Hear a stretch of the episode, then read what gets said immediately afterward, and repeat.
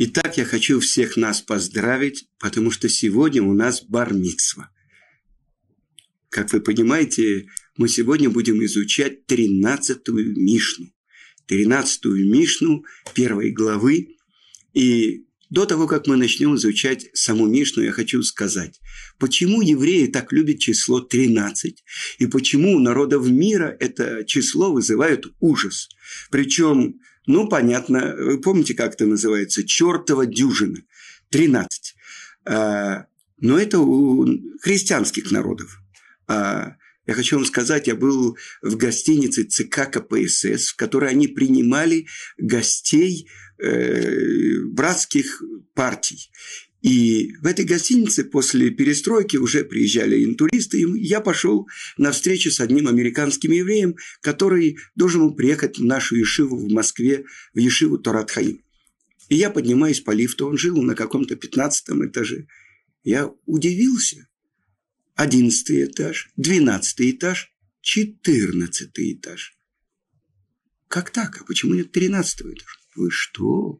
Нету ни 13-го этажа, ни 13-го номера гостиницы. Так в чем заключена эта тайна?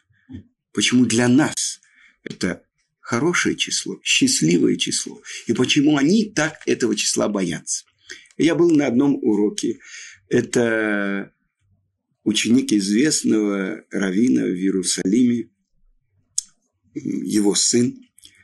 Жил такой в Байт ва-Гане большой праведник, сам Бальчува из Марокко, Рав Шмуэль Толедано. И как раз его сын, Рав Давид Толедано, давал этот урок. Я впервые услышал объяснение этой тайны. Дело в том, что когда мы с вами утром и вечером произносим «Шма Исраэль», «Ашем локейну, Ашем эхад», что означает слово «эхад»? «Один» или «един». Слушай, Израиль, Ашем всесильный Бог наш, Ашем Творец один. И святые наши книги объясняют, почему две буквы в этом простом предложении из Торы из 6 слов, они большие. В букве Шма Айн большая, а в слове Эхад далит большая. И вместе эти две буквы составляют слово «эд» – свидетель. Так что еврей, о чем еврей свидетельствует, когда он произносит эти простые 6 слов? «Слушай, Израиль, Ашем всесилий Бог наш, Ашем один». Так вот, объясняют наши святые книги, что слово «эхад», как оно пишется на святом языке, и вы знаете, есть метод изучения Торы благодаря числовому значению слова. Это то, что совершенно невозможно перевести ни на какой другой язык, ведь наши буквы, они еще имеют и числовое значение. Первая буква алеф – это 1, бет – 2 и так далее до юда, до 10. А дальше это 20, 30, 40, 50, 100, дальше 200, 300, 400, а потом начинают соединять эти буквы. Так вот, просчитаем числовое значение слова «эхад». Алиф – это 1, хет – это 8, далит – это 4. Как я понимаю, вы уже сложили. Числовое значение слова «эхад» – 13. И что означает это слово? «Единый Творец». Сказано, что гора Синай – так сказано в трактате «Шаббат» Вавилонского Талмуда. Почему она называется Синай? Потому что оттуда пришла Сина, ненависть у народов мира к этому народу. Так вы слышите? С другой стороны написано в Торе, что та же самая гора называется гора Хорев, что означает хурбан, разрушение. Объясняют мудрецы именно с горы Синай, с места, где мы получили знание о едином Творце, там, где мы стали Его избранным народом, там, где мы стали Его возлюбленной, теми, через которых должен проявиться замысел Творца, ради чего Он сотворил мир. Там же произошло разрушение всех ложных представлений о вере, И поэтому говорят наши мудрецы, если есть знание у народов мира, знание о природе и так далее, верим. Но если есть вера у народов мира, не верим. Потому что истинная вера – это то знание, которое мы получили от Творца, и то знание, которое становится нашей жизнью, через то, что мы реализуем, полагаемся на него. И это слово «эхад». С другой стороны, числовое значение слова «агава» – «любовь» тоже 13.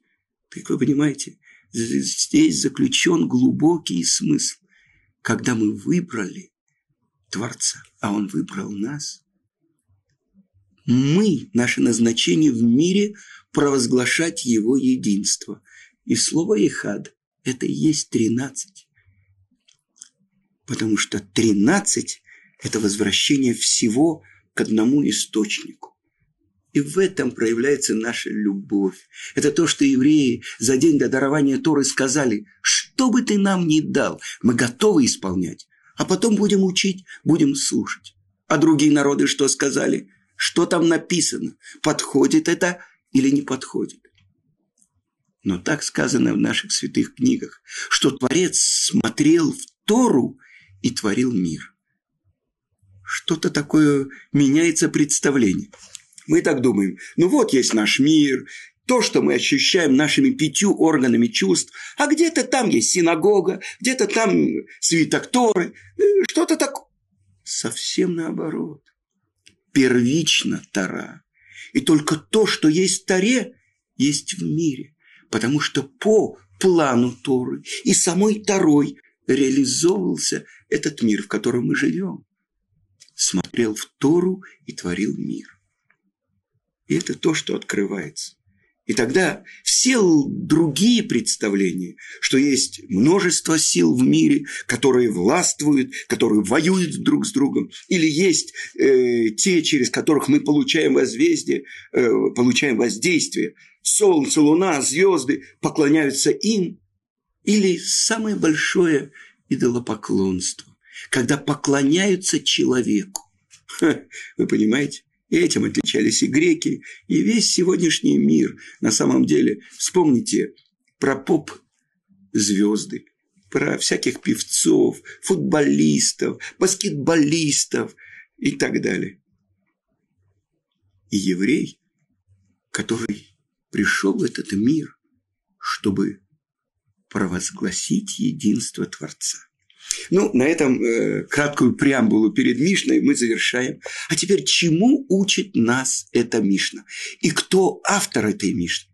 И впервые, вы сейчас увидите, эта Мишна сказана не на иврите, а на арамейском языке.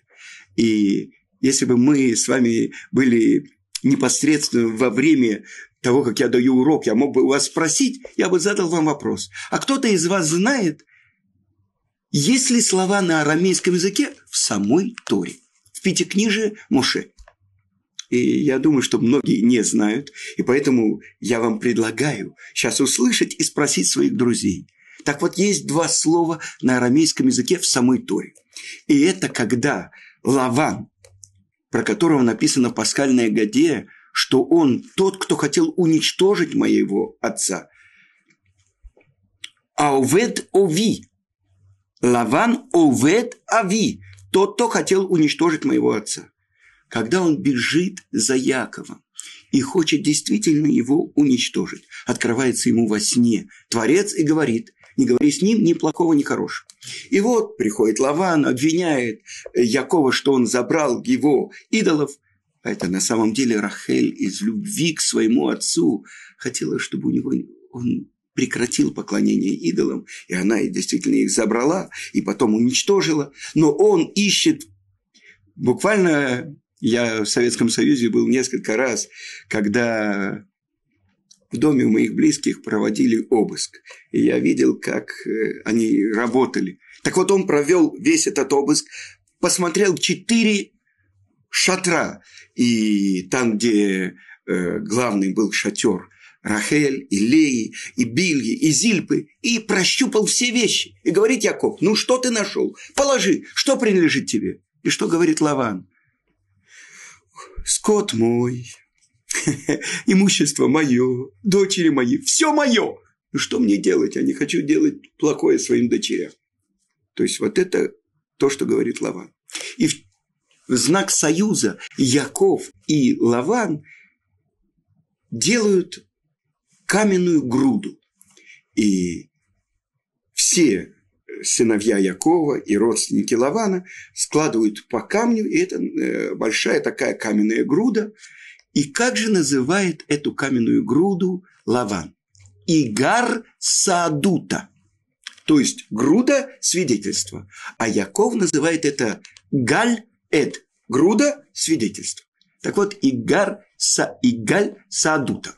Это то, что написано в самой Таре на арамейском языке. А теперь после второй преамбулы мы наконец-то сможем начать изучать вторую Мишну, высказывание великого Елеля. Илеля Закен. Так его называют в еврейском народе. И обратите внимание, самые большие еврейские мудрецы, их не называют раби, их называют только по имени.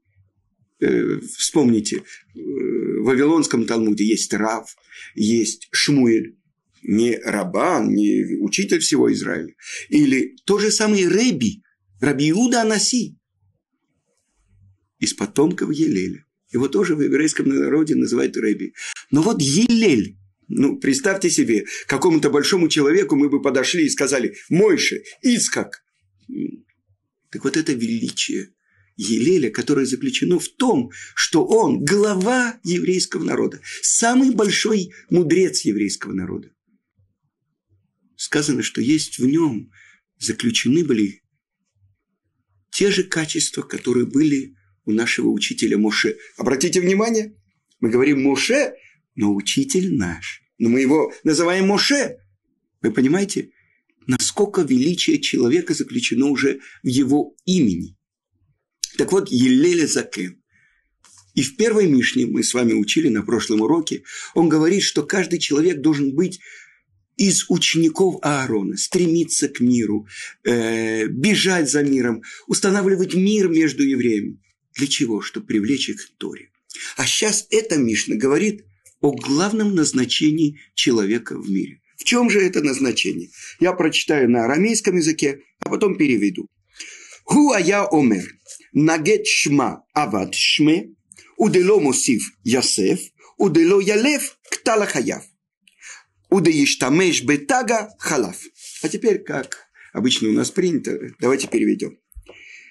Тот, кто стремится, чтобы его имя возвеличивалось. То есть, тот, кто хочет быть известным. Этим самым он погубит свое имя. Даже если до этого у него было доброе имя. Тот, кто не прибавляет в изучении Торы, он теряет. Но тот, кто вообще не начинал учиться, тот, кто не учится, обречен на смерть. А тот, кто пользуется короной Торы, исчезнет. И мы понимаем, что все это связано с главным смыслом, ради чего еврей приходит в этот мир. И до того, как мы будем разбирать подробно слова этой Мишны, я хочу напомнить вам то, что написано в трактате Нида, 30-й лист. На что похож зародыш в животе матери? На сложенную табличку. Там написано «пинкас». Сейчас бы мы перевели как «сложенная записная книжка». Да. И руки у него на голове, и он сидит на коленях, и ягодицы у него на его ногах, и голова у него между рук, и он сидит в позе мыслителя, и рот его закрыт, то есть он получает пищу от матери через пупок, и он не выделяет нечистот. Потому что если бы он выделил нечистоты, он бы убил этим свою мать. И он ест то, что ест его мать. И он пьет то, что пьет его мать. И не выходит он на свет. Еще одна вещь. И свеча горит над его головой. И в этом свете, этой свечи, он видит весь мир. От конца до конца, от края до края. И обучают его всей Таре. И до того, как он должен выйти в свет мира, родиться, приходит ангел и заставляет его поклясться. Будь праведником и не будь злодеем. И перед тем, как он выходит в свет, ударяет его ангел по губам, и он забывает всю Тору. Естественный вопрос, зачем обучать его, если он все забывает, и что это значит вся Тора. И открывают наши мудрецы, объясняет это Мааравис Праги, то, что обучают его всей Торе, которую он должен открыть в своей жизни. И уже мудрец нашего поколения, Гаон рав Мойше Шапира, чтобы Творец продлил на долгие годы его жизнь, он объясняет, не просто всей Торе, как можно обучить всей Торе. Вся Тора – это безгранично. Но обучает его всей его Торе. То, ради чего он пришел в этот мир, чтобы раскрыть свою Тору. Ведь есть корень его души в самых высоких местах. А сейчас он появляется в этот мир как посланник Творца. Как вот эта восковая табличка или как свиток, на котором он должен записать вот эти слова Торы, ради которых он пришел в этот мир, чтобы их открыть. А теперь подробно остановимся.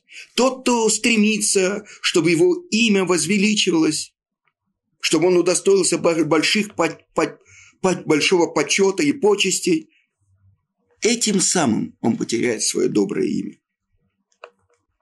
Ведь когда человек гонится за почетом, тем почетом, который ему не полагается, он потеряет и то уважение, которое успел заслужить. Кто не прибавляет в занятиях Торы, он теряет те знания, которые приобрел раньше. И написано так в Талмуде. Человек, который выучил один трактат Талмуда или два, и прекратил занятия, он забудет все, что постиг раньше. И объясняет это Талмуд. Сказано, что человек, который оставляет Тору на один день, она оставляет его на 2 дня. И как объясняют это наши мудрецы? Если я отхожу от кого-то на 1 день, скажем, то как бы расстояние между нами 1 день. Но ведь это зеркальное отражение. Тот, кто отходит на 1 день, Тора тоже отдаляется от него на 1 день. И тогда он потерял 2 дня. Вы понимаете, это очень глубокая вещь. Как объясняет Талмуд, человек может потерять то, что он выучил за 6 лет, за несколько лет. Он прекращает постоянно учиться. Он забывает, кто сказал что в Талмуде. Проходит дальше, он не учится. Он уже меняет выводы закона. То, что разрешено, он говорит, запрещено. То, что запрещено, он говорит, разрешено. Дальше проходит еще, он даже забывает название тех тем, которые он учил. Поэтому так важно, что человек должен постоянно учиться. Но тогда человек скажет, если человек, который учился и потерял, он может, написано, безвременно уйти из мира, потому что он не продолжает учиться. А ведь его послали в этот мир, чтобы открыть его Тору. Его жизнь не имеет смысла. Тогда кто-то скажет, я вообще не буду учиться. И приводят наши мудрецы такой пример. Место опасности, пропасти, впадины. Человек говорит, я закрою глаза и пойду вперед. Я скажу, я шел с закрытыми глазами. Идиот. Тебе нужно было открыть глаза, чтобы смотреть, где впадина, а где пропасть. Нет оправдания сказать, я не видел. Ты же мог видеть. Дальше. Сказано, тот, кто вообще не учится, обречен на смерть. То есть, вы понимаете, если главное назначение еврея – реализовать Тору, ради которой он пришел в этот мир, и говорят так наши мудрецы в Мишле. На что похожа душа человека? На свечу. А Тора тоже похожа на свечу.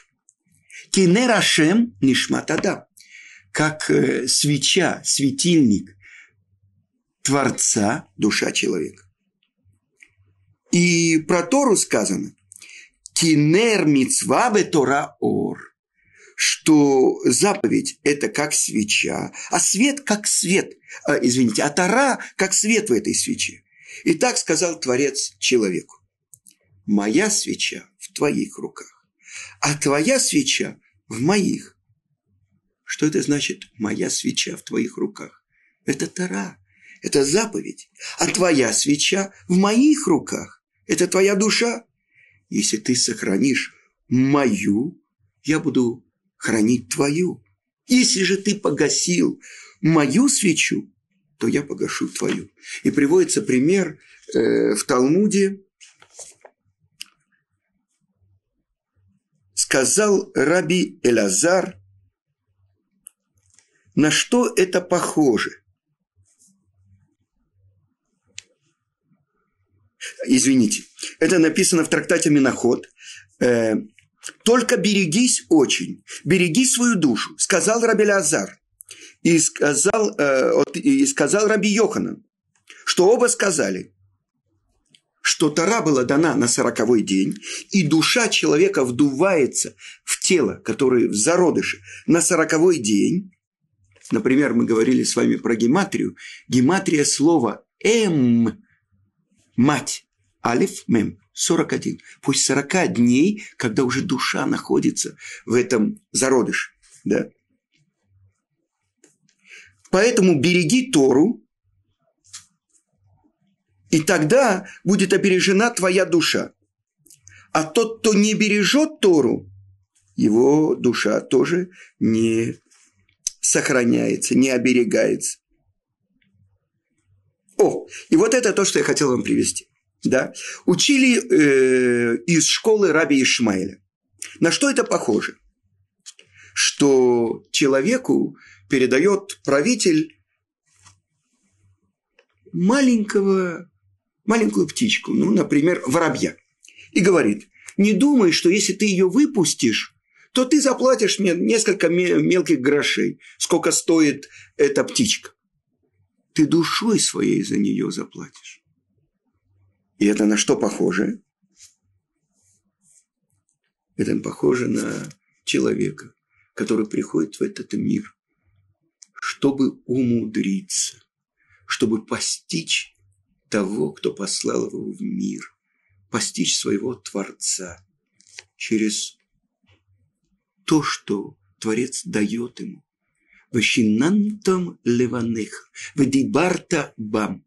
И повторяй своим сыновьям, объясняет Раши, сыновья – это ученики, и говори ими, чем? Этими словами. А пророк Ирмияо говорит, и занимайся ею днем и ночью, потому что если не этот союз мой, то дня и ночи я не установил. Ради этого сотворены небо и земля, чтобы ты конкретно, я имею в виду себя тоже, занимался Торой. Это очень глубокие вещи. И хорошо, человек говорит, все, я занимаюсь Торой. Для чего? Чтобы стать большим раввином, чтобы стать большим специалистом в области еврейского закона, чтобы все меня уважали, чтобы мне платили хорошую зарплату. Об этом предупреждает Елель. Тот, кто пользуется короной Торы для своего удовольствия, для своей выгоды, он как будто пользуется, знаете, чем? Кордом – это тяпка, которая обрабатывает свой участок. Этот человек исчезнет, уйдет из мира. То есть, он лишает себя части в мире. А по-другому немножко объясняют, что запрещено учителю пользоваться услугами учеников другого учителя. И это написано тага. Тага халав. Тага – это корона. Что значит? Талмид гавра ахирина. То есть ученик другого. Его ждет за это возмездие. То есть человеку, мудрецу Торы, он не может пользоваться услугами других людей, но только своих собственных учеников.